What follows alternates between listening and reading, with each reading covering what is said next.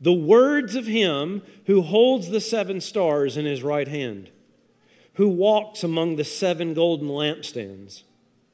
I know your works, your toil, your patient endurance, and how you cannot bear with those who are evil, but have tested those who call themselves apostles and are not, and found them to be false. I know you are enduring patiently and bearing up for my name's sake, and you have not grown weary. But I have this against you you have abandoned the love you had at first. Remember, therefore, from where you have fallen, repent and do the works that you did at first. If not, I will come to you and remove your lampstand from its place, unless you repent. Yet this you have you hate the works of the Nicolaitans, which I also hate. He who has an ear, let him hear what the Spirit says to the churches. To the one who conquers, I will grant to eat of the tree of life, which is in the paradise of God. Can I ask you to please pray for me? Would you do that? And pray with me now as we want God to speak to us. Amen? From this passage. Let's pray. God, that is our prayer. Um, this passage is so important for us as a church, as followers of Jesus, uh, let this balance us appropriately in the gospel. Uh, we need to be convicted. I am the chief of sinners. And so come and speak in a very bold way to us. Open our eyes to see how this relates to our life and our church, that we might be conformed into the image of Jesus. That's our prayer in Jesus' name. God's people said, Amen. Amen. Please be seated. Uh, he's one of the most decorated and celebrated uh, war leaders in American history, uh, particularly for his role in World War II.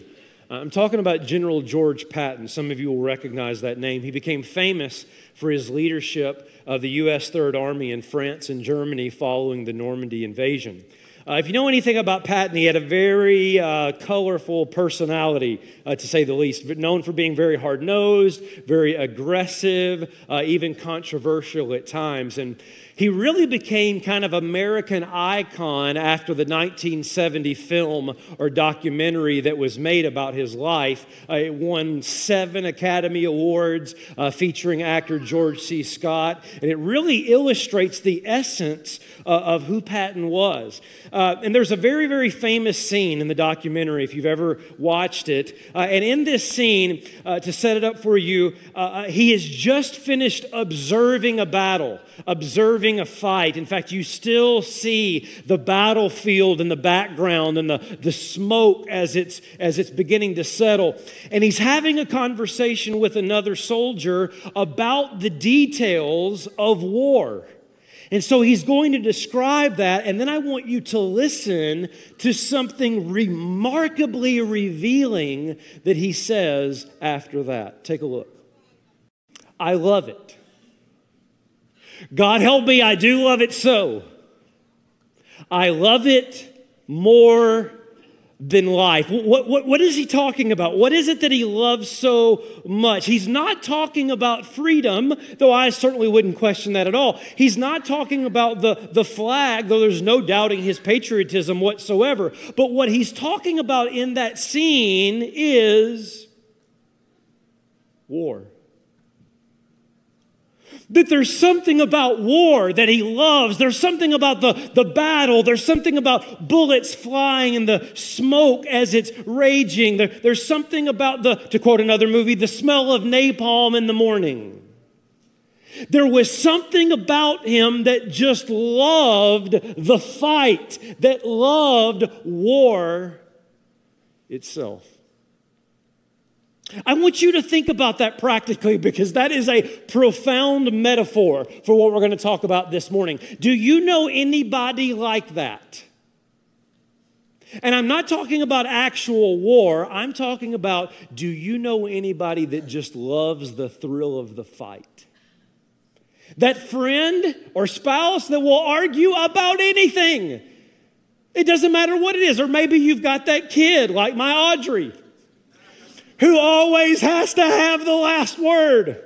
It's almost not even about the candy anymore. It's just, I want to be able to say something back. Or maybe it's a politician who just loves the fight, loves the, the political game more than actually serving the people. Or how many of you have ever come across that Christian that loves the theological debate more than they do loving the person?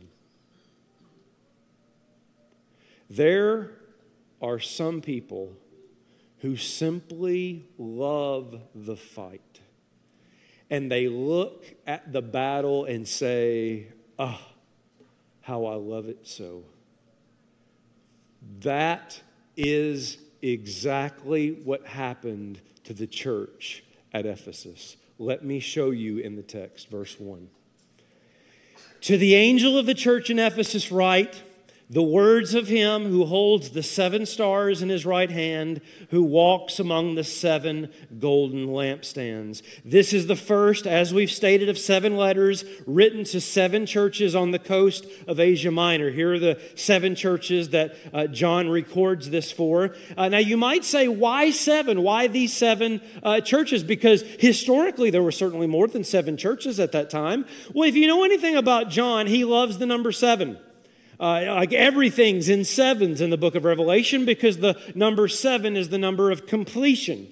So, what you need to understand is that John is writing, uh, recording this to a specific church, but the number seven is important because it's a number of completion, meaning this applies to all churches, to every church. And so he starts by reminding them of the purpose for why they're even a church. Notice the three symbols here. The first is an angel. Uh, you know, the word for angel just simply means messenger. And I think that that's really more what's at stake in the context here. Not like every church has like a guardian angel or something like that. Hey, by the way, did you know that some scholars think uh, that this refers to the pastor of each of these churches? Which it makes sense why one would think that. I mean, given that pastors are so angelic and all, I mean, but I don't think that's even what uh, is at stake here. I mean, it could be, I wouldn't fight over it, but I think it's just the idea of being a messenger, and I think that that will show itself as we go through the text. Notice the second symbol, that of stars, that is, things that reflect. Notice the third symbol, that of lampstands, seven lampstands, seven churches. That is the idea of shining light. You put all that together, and here's what I really think the essence is, and I'll show you throughout the rest of the text. It is a reminder to the church of Ephesus right out of the gate as to why a church exists in the first place, right here. Are you listening, Brian? We exist to be his messenger to reflect him in the world by shining forth the light of his love. That's our purpose. That's why we exist. That's why he's put us here to be a messenger that reflects him by shining forth the light of his love. A few years ago, uh, GE, a facility in uh, Ohio, a GE facility, uh, they celebrated their 100th year anniversary. And uh, when they first started the factory, they uh, buried some light bulbs. And then a hundred years later, they dug up those light bulbs to see if they would work. And one of all of those light bulbs worked. I share that with you to say this. Here's the, here is the essence of what is being asked to the church of Ephesus and to the church of Berean. A hundred years from now, will you still shine? Christian, 10 years from now, will you still shine? Will you walk away from the purpose in which you were created for?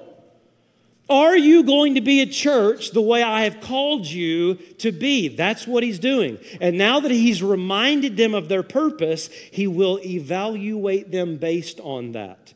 You'll notice verse 1 says, He walks among them. That is, He observes everything they do, He knows everything about them. He listens to their prayers, He listens to their singing, He observes their sermons, the baptisms, the Lord's Supper, the attitudes they have towards one another, the condition of every heart. Listen, faith family, Jesus, the Lord of the church, knows everything about His church which is why he will then say, verse 2, look at it, I know. So now he starts the evaluation. I know your works, your toil, your patient endurance, and how you cannot bear with those who are evil, but have tested those who call themselves apostles and are not, and found them to be false. I know you are enduring patiently and bearing up for my name's sake, and you have not grown weary. In other words, here is why you exist, and now let me evaluate you based on that, and here's what I would applaud you for. Here's what I would praise you for. Here's what I would commend you about what you're doing. You are steadfast. You hold fast to the very truth of God, and you're doing this in Ephesus, of all places. I mean, to try to give you some perspective here, when you think of Ephesus, you need to think of New York City, a place of multiple cultures at this time, a, a center of commerce. Uh, buildings that would fill the skyline. In fact, there was a massive temple uh, in Ephesus, one of the seven wonders of the world, four times as big as the Parthenon. It covered the city skyline. It was a temple dedicated to Artemis or Diana, the goddess of fertility, uh, sexual pleasure, commerce. By the way, little cultural note uh, if you have seen Wonder Woman in theaters, you have seen Artemis, Diana. Wonder Woman was fashioned out of Greek mythology of Artemis.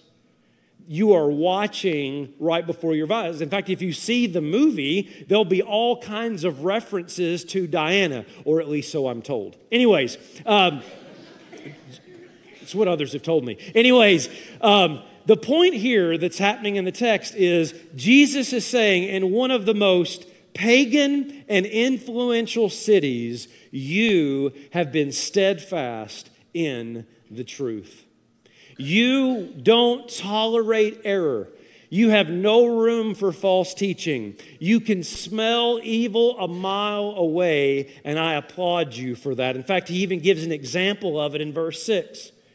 Yet this you have you hate the works of the Nicolaitans, which I also hate. Now, we don't know that much historically about the Nicolaitans, other than the fact that they built an awesome theme park at the Mall of America, right? It's really awesome. I don't quite know if that's the same group or not, but it's close, all right? We don't know much about them other than the fact that they were clearly false teachers, and the Ephesians would have nothing to do with what they were saying. Now, there's a couple of implications here that we need to talk about, okay? Here's the first. I think these are obvious from the text. Number one, faith family, it is right to stand against that which is not right as a great place for an amen, and you missed it. It is right to stand against the things that are not right. That is, the things that are not of God. That's very obvious from the text. Uh, Jesus is saying, What's awesome about you, Ephesians, is you don't back down when it comes to theology. You will have no part of false teaching. And we live in a culture of tolerance, or at least so they say. I would argue their definition of tolerance is not tolerant, but that's a whole other thing. But our culture is telling us that we have to be tolerant. And we have to remember as a church, not because I say so, but because the Bible says so, that we cannot compromise the truth of God. And there are a lot of denominations that I would say have tried to reach the culture by compromise only to become the culture and lose their witness and power of the gospel. Now, listen to me. Don't you better listen to me, right? How you stand for Jesus is just as important as that you stand for Jesus. And we'll deal with that in just a moment. So don't take that too far. we must stand for the things God stands for. Here's a second implication. I'm not trying to pick a fight here, I just think it's obvious in the text. Every word from God must be held accountable to the word of God. In other words, if you come to me and say, Pastor, I got a word from God, God has spoken to me, He's given me a word, listen, I don't have to take your word for it. What I am to do is to run what you say is your word from God through the word of God because you may have a word, but if it's not based on the word, then it ain't a word from God. You, that, that's what was happening in, in Ephesus. People were coming in saying, I got a word from God, and I've got this new teacher, and I've got this new teaching. And the Ephesians would say, Wait a minute. Pardon us if we don't just assume you're right. We will hold in check what you're saying with the apostolic witness of the gospel of Jesus Christ. We must please, Berean, we must be a discerning, steadfast, pure in doctrine, faithful to Scripture, uncompromising with the gospel church. We must be what Paul wrote to the Ephesians in Ephesians chapter 4 verse 13 that we would attain the unity of faith, the knowledge of the Son of God, to the mature manhood, to the measure of the stature of the fullness of Christ, so that we may no longer be children, tossed to and fro by the waves and carried about by every wind of doctrine by human cunning, by craftiness in deceitful schemes. Are you with me? Jesus is saying, Ephesus, I love that you stand firm in the truth of God.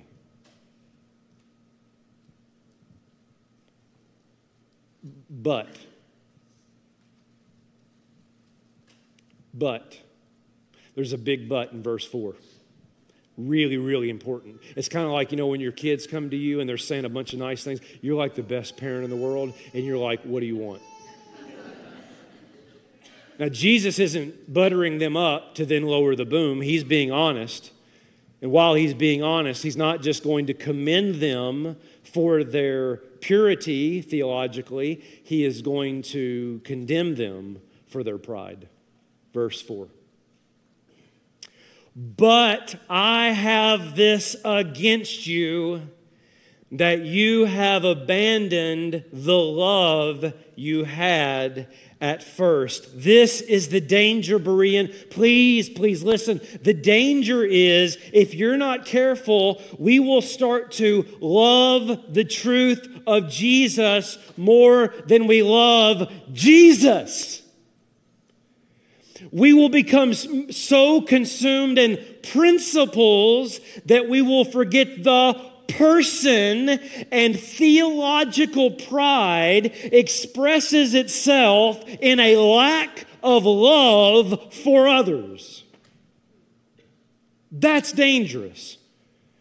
And, and I listen, I told them last night, I've told almost everybody I've talked to uh, after the services, and I've said, there is no one in the room who needs this message more than me.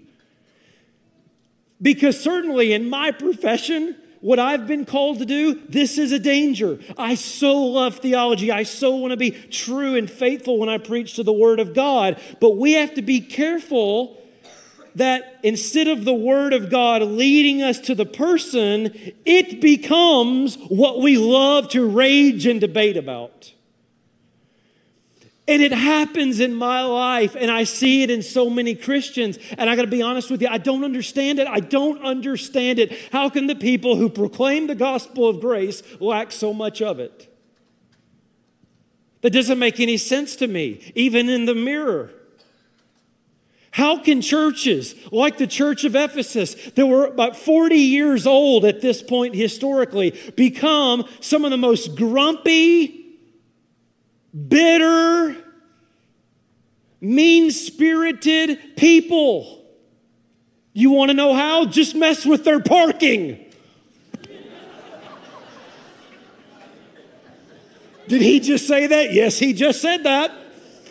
Not because I'm trying to jab at you, but because it's applicable for us. It just amazes me the things that, that people get so bitter about, so upset about. It's a problem.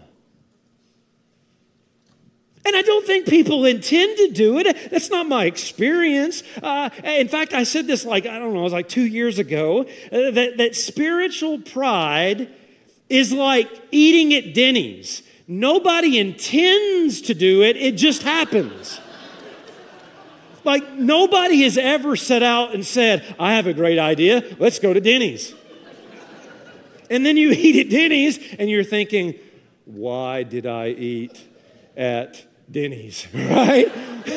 so, and that's what happens. It's like you don't intend to end up here, but it just you end up there and you didn't even know it. And I'm hoping that God will awaken us from it today. I, I think it goes like this You're, you become a Christian and you're growing, uh, and something happens, follow me, that's like a spiritual awakening in your life. You, you, you, you hear that speaker, you read that book, you go to that conference, you become involved in that movement, you go to that church, you come back from that trip or that camp, and you saw the light when you read it. You saw the light while you were there, and now it all makes sense. And now you've got it right. And so you step up your game and you start killing sin, and now you understand things. And on your sprint to the front line of following Jesus, you start noticing others. And they're not running the way you're running, and they don't know what you know. They're not as committed as you are, they don't give as much as you give.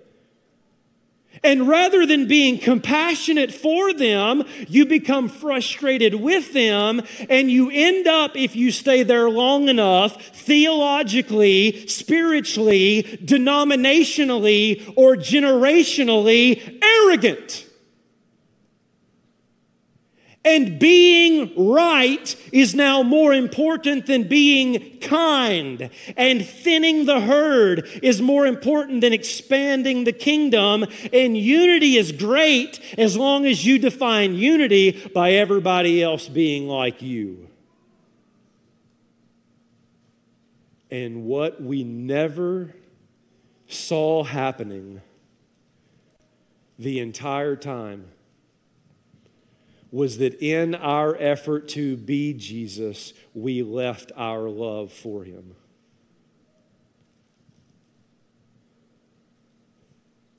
That's a problem. That is dangerous.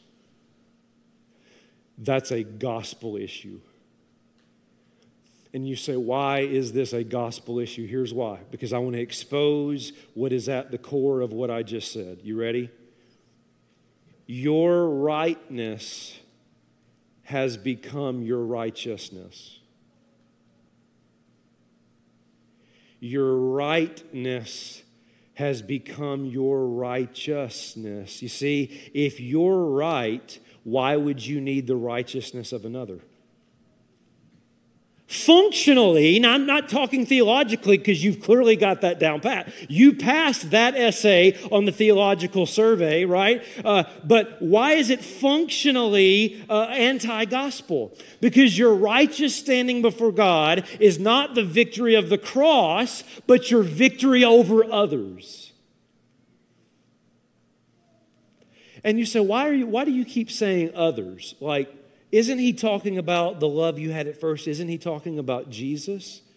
Um, so is it Jesus, love for Jesus, or is it love for others? Are you ready for the answer?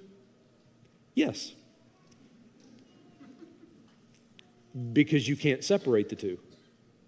L- listen to what John, same author, in 1 John chapter 4 says. 1 John chapter 4 verse 20 says if anyone says I love God and hates his brother he's a liar. How's that for clear? For he who does not love his brother, whom he has seen, cannot love God, whom he has not seen. And this commandment we have from him, from Jesus whoever loves God must also love his brother. Right here, right here, right here. When your love for Jesus slips, your love for others slips. Can't separate it.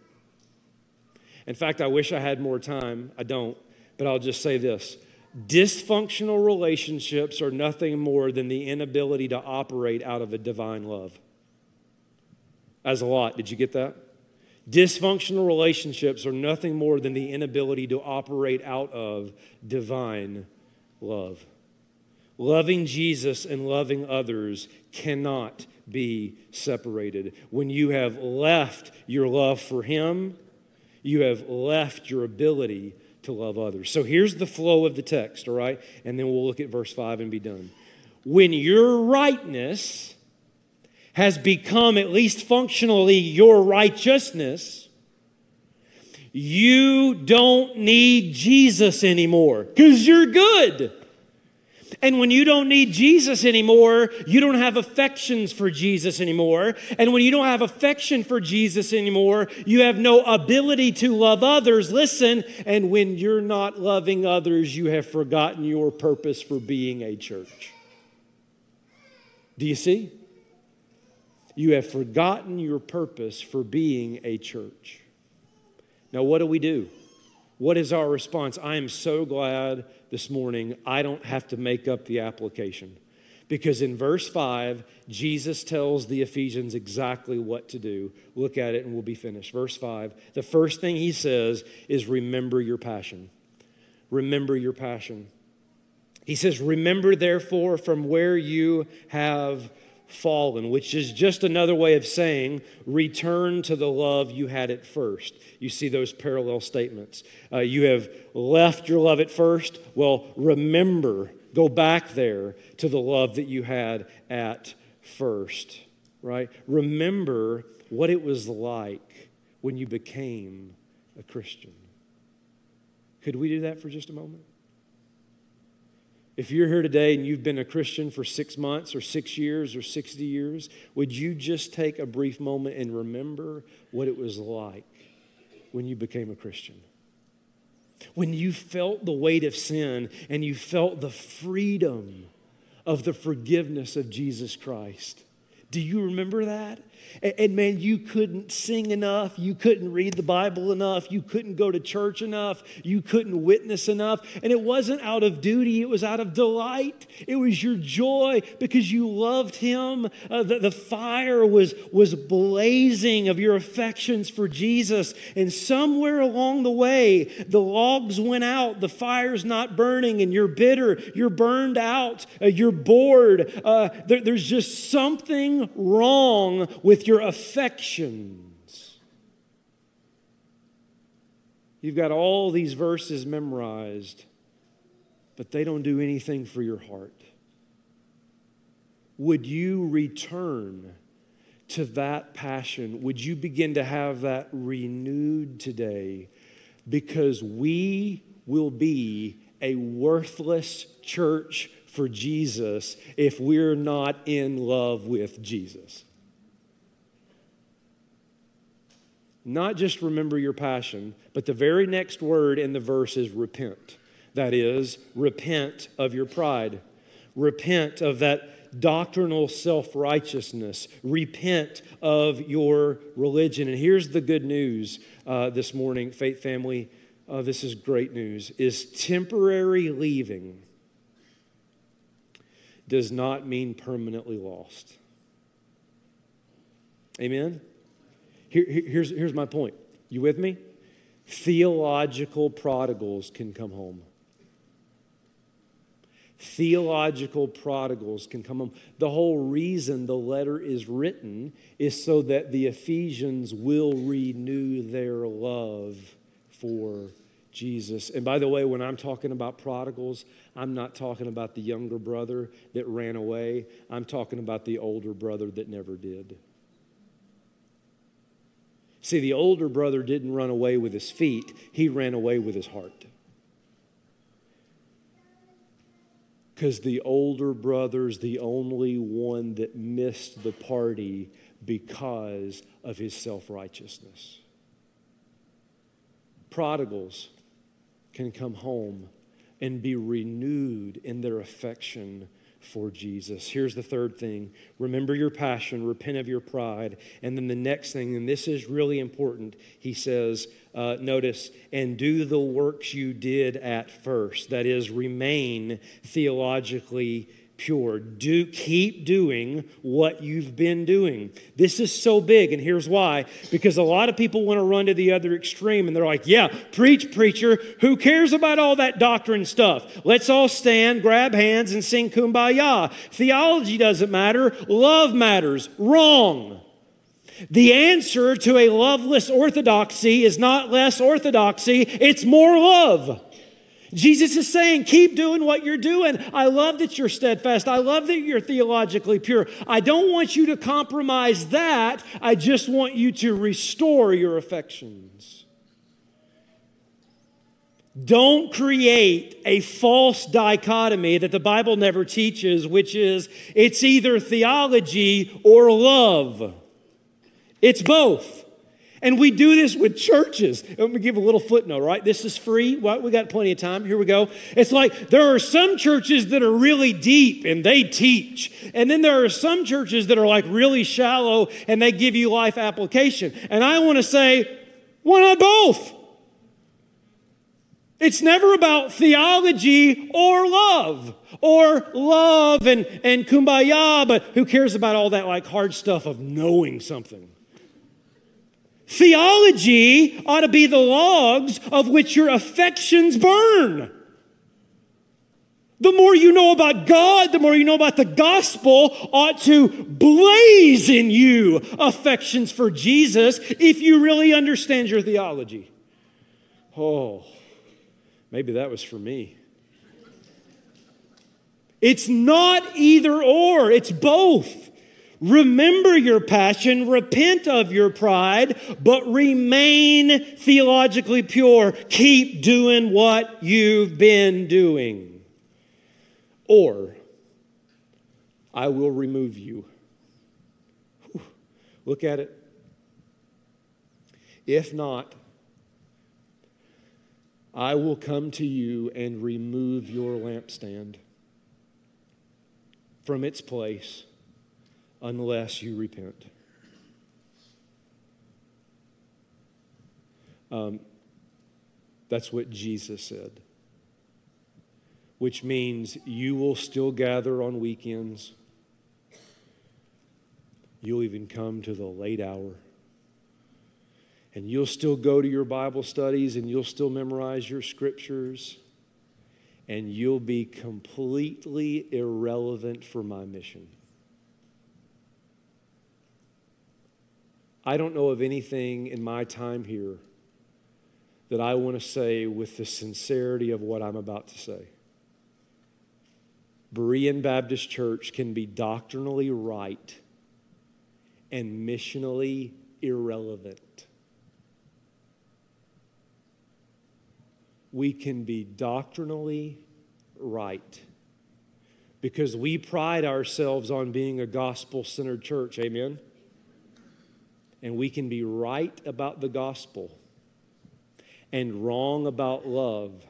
And if we're wrong about love, we ain't right about the gospel. Because no love equals no light. We know our creeds and we vote our values. And we got leather bound Bibles and highlighters to boot and we make no difference whatsoever for Jesus. I want to leave you with this thought. His name was Jacob Halleck. He's a 37 year old that wasn't feeling well and he went to the doctor. The doctors informed him that he had a tumor growing inside his heart rapidly. Because of that, he wasn't a candidate for a transplant, and so the doctor said, uh, We're going to try something radical. We're going to take out your human heart and we're going to put in a man made pulseless heart. And they did. And amazingly, for six months, six months, He could sing, he could eat, he could laugh, but in six months he died. Why? Because, brother and sister, you and I both know you can only live so long without a heart. You can operate on the outside for a while. You're singing your songs, you're in your Bible study, you're in church every week. But if there is no heartbeat for Jesus, we will eventually die. So I ask us when we come before Jesus Christ, this gospel we love to proclaim, can we honestly say, I love him so? God help me, I do love him so. I love him more than life.